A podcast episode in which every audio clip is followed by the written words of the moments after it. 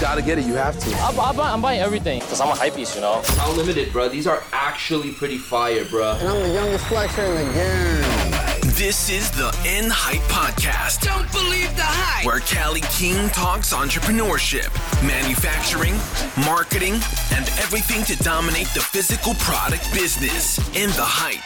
Make the future, and let's get into the show. All right, End Hype Podcast, episode one.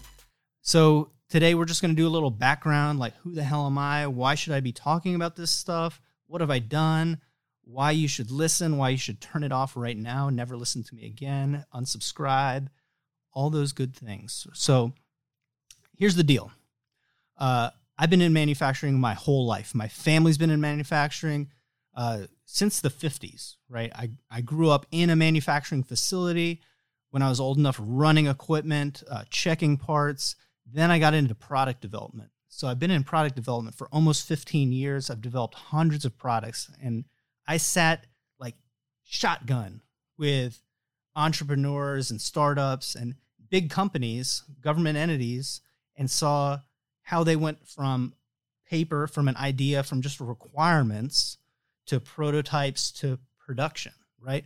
And we're talking about growing businesses from somebody presenting an idea in the conference room to me to their company being sold for $200 million.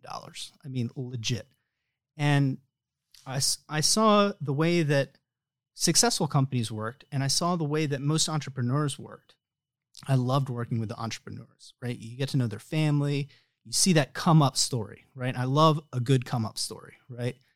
You actually impact their life, right? You meet their wife, you meet their kids, you know that they didn't mortgage the house and lose it, they mortgaged their house and made a million, right? It's amazing.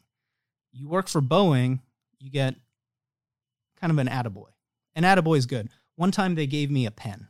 It was pretty cool. I got one of those moon pens you can write upside down. Super fun. Uh, but that was for helping develop a product that Boeing bought that company for almost $10 million. So the entrepreneur that I helped, he did okay. The Boeing project, they walked me in the conference room and said, I'm not sure that uh, you guys are qualified to make this. I said, well, I developed it. I'm pretty sure we can make it. Long story short, we're still making it. But at any rate, I really liked working with entrepreneurs. But uh, our one company, Kform, we focus on defense. Entrepreneurs are kind of fuzzy; they're all over the map. You know, plans change, shift quickly. You have to be agile because you're competing against the big boys, right? So, not all entrepreneurs are a great fit for what we're trying to do in a manufacturing company. So, I founded Red Blue Collective, and I said, I want to just take the successful portion of this process. I want to take my network, my experience, and kind of package it up and offer it to uh, offer it to the people that need it, that need it the most.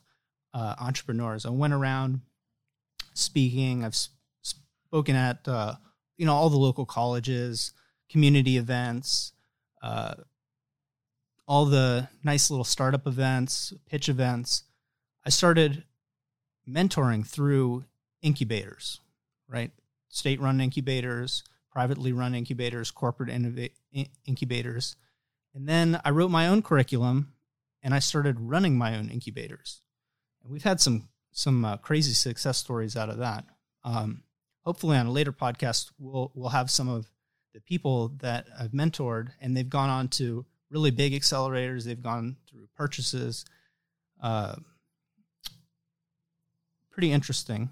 It's been a long road getting there, but um, yeah, I just wanted we want to start this podcast so I can kind of share that message instead of it just being local, just being on Instagram.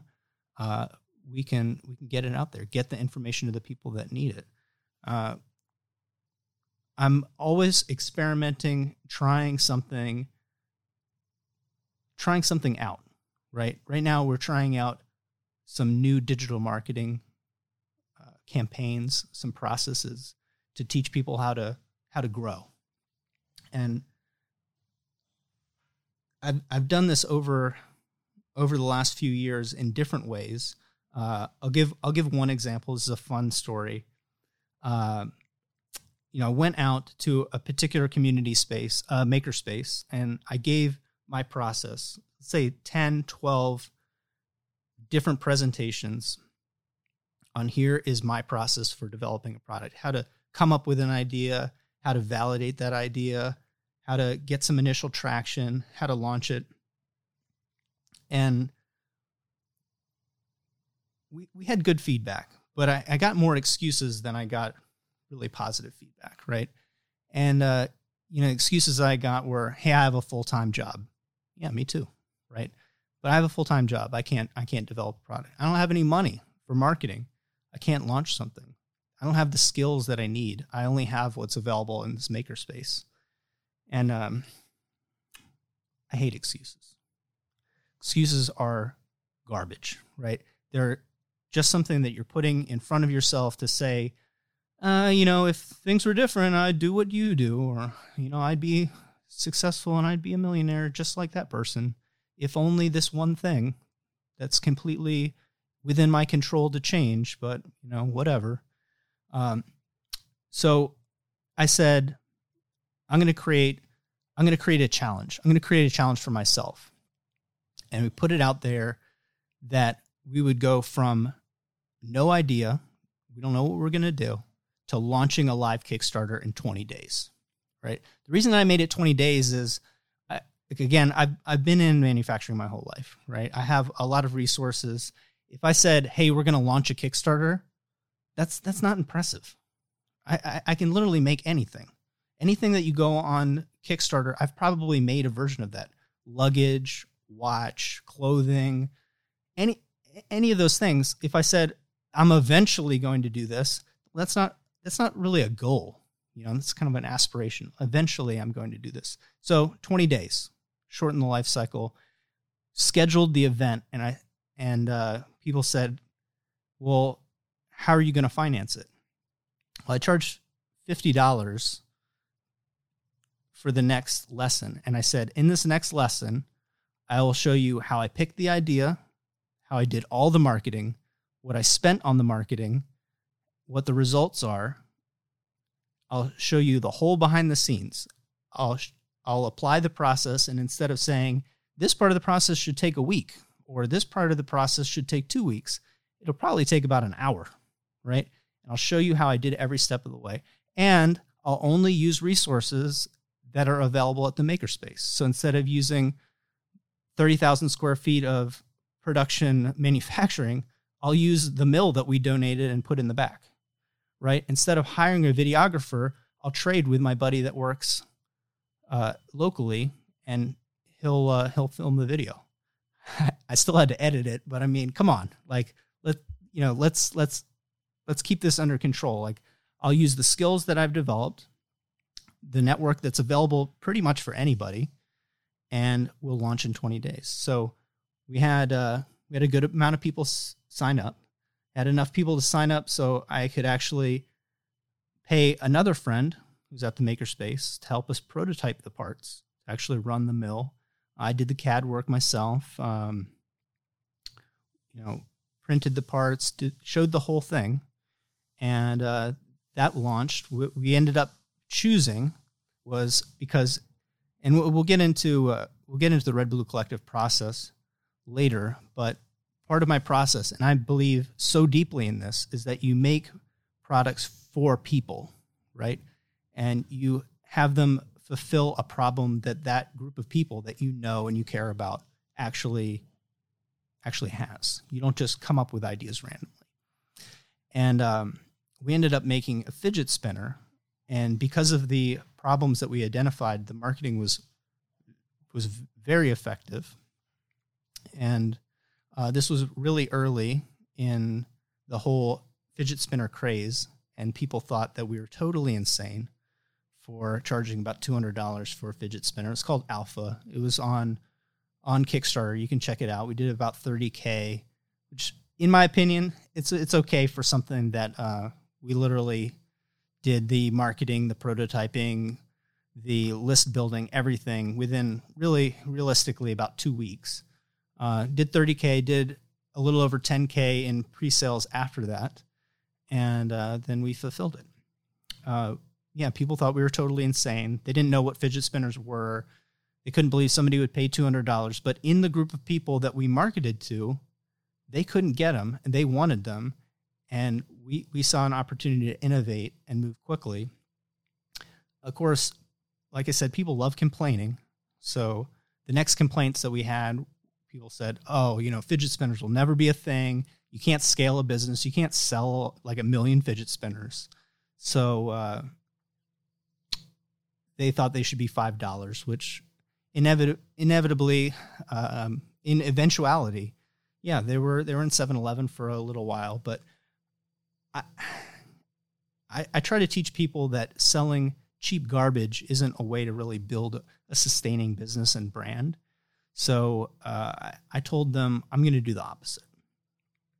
What we're going to do is we're going to do another class, and uh, this class went back to my original price, which is free, but uh, is how to scale a niche product. So we went about and we made the world's most expensive fidget spinner at that time. There's been ones made out of rare materials uh, that have been more, but we partnered with a friend who is a CNC machining sculptor, and we transposed the value of one of his sculptures, one of his, you know, five thousand, ten thousand, twenty thousand dollar sculptures into something that would fit into your pocket. So it really became a spinner secondarily, and really we launched this whole new category of pocket sculptures, small, carryable, everyday carry pieces of art, which is still a thing.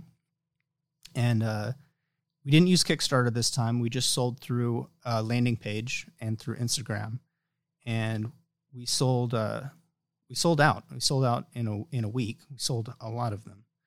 Um, I think it's it's public knowledge now, but we didn't we didn't tell people how many we were going to sell. They were all serialized, but uh, we ended up selling 150 regular units uh, and 160 total units, and they were sold out in in a week. So, how is that even possible? And that's that's using it's kind of using our our framework of making things that are worth sharing and making things that people actually care about. Uh, I normally don't make fidget spinners. I usually make uh, you know commercial products or military products, kind of like higher end things. But it, uh, I don't know, it's an adventure, right? So at at this point, I don't make fidget spinners. Mostly do things like this, coaching, consulting. I want to create the podcast so I can interview people that are, you know, they're they're making cool things. They're building businesses they have amazing ideas. They're trying to change the world.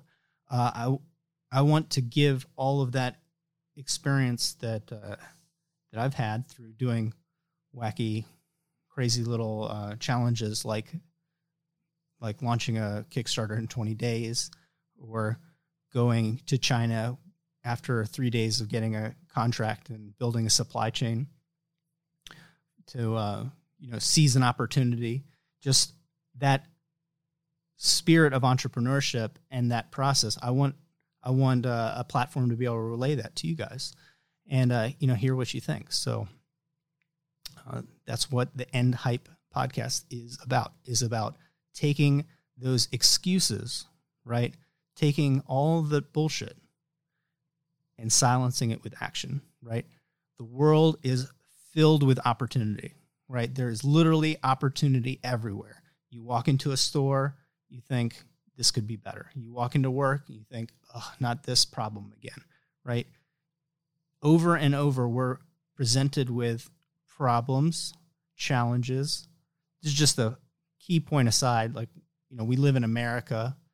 I don't think that most people, I think 98% of people don't have real problems. They have challenges every day. Of course, we all encounter problems uh, you know, eventually. But I think day, on our day to day life, people say problems. I think they really mean challenges, obstacles, right? They're things to be solved, not really insurmountable issues. But as an aside, we can train our brain to see these instead of at that negative light as a positive thing, as an opportunity. We can connect those dots, right? We can transform our skills and that opportunity. We can create a bridge with a product or service and and we can build a business, right? We can build a better life. We can build a better world, right? We can find teams and make friends and build a community. Uh, I, I've seen it with successful people repeatedly, and I've seen the opposite with people that fail, right? Trying to do it all themselves, trying to push something that nobody wants, uh, creating a cloud of BS around their idea that it's going to do those things, change the world, change people's lives. And I'm like, dude, it's just it's a it's a piece of Tupperware, right?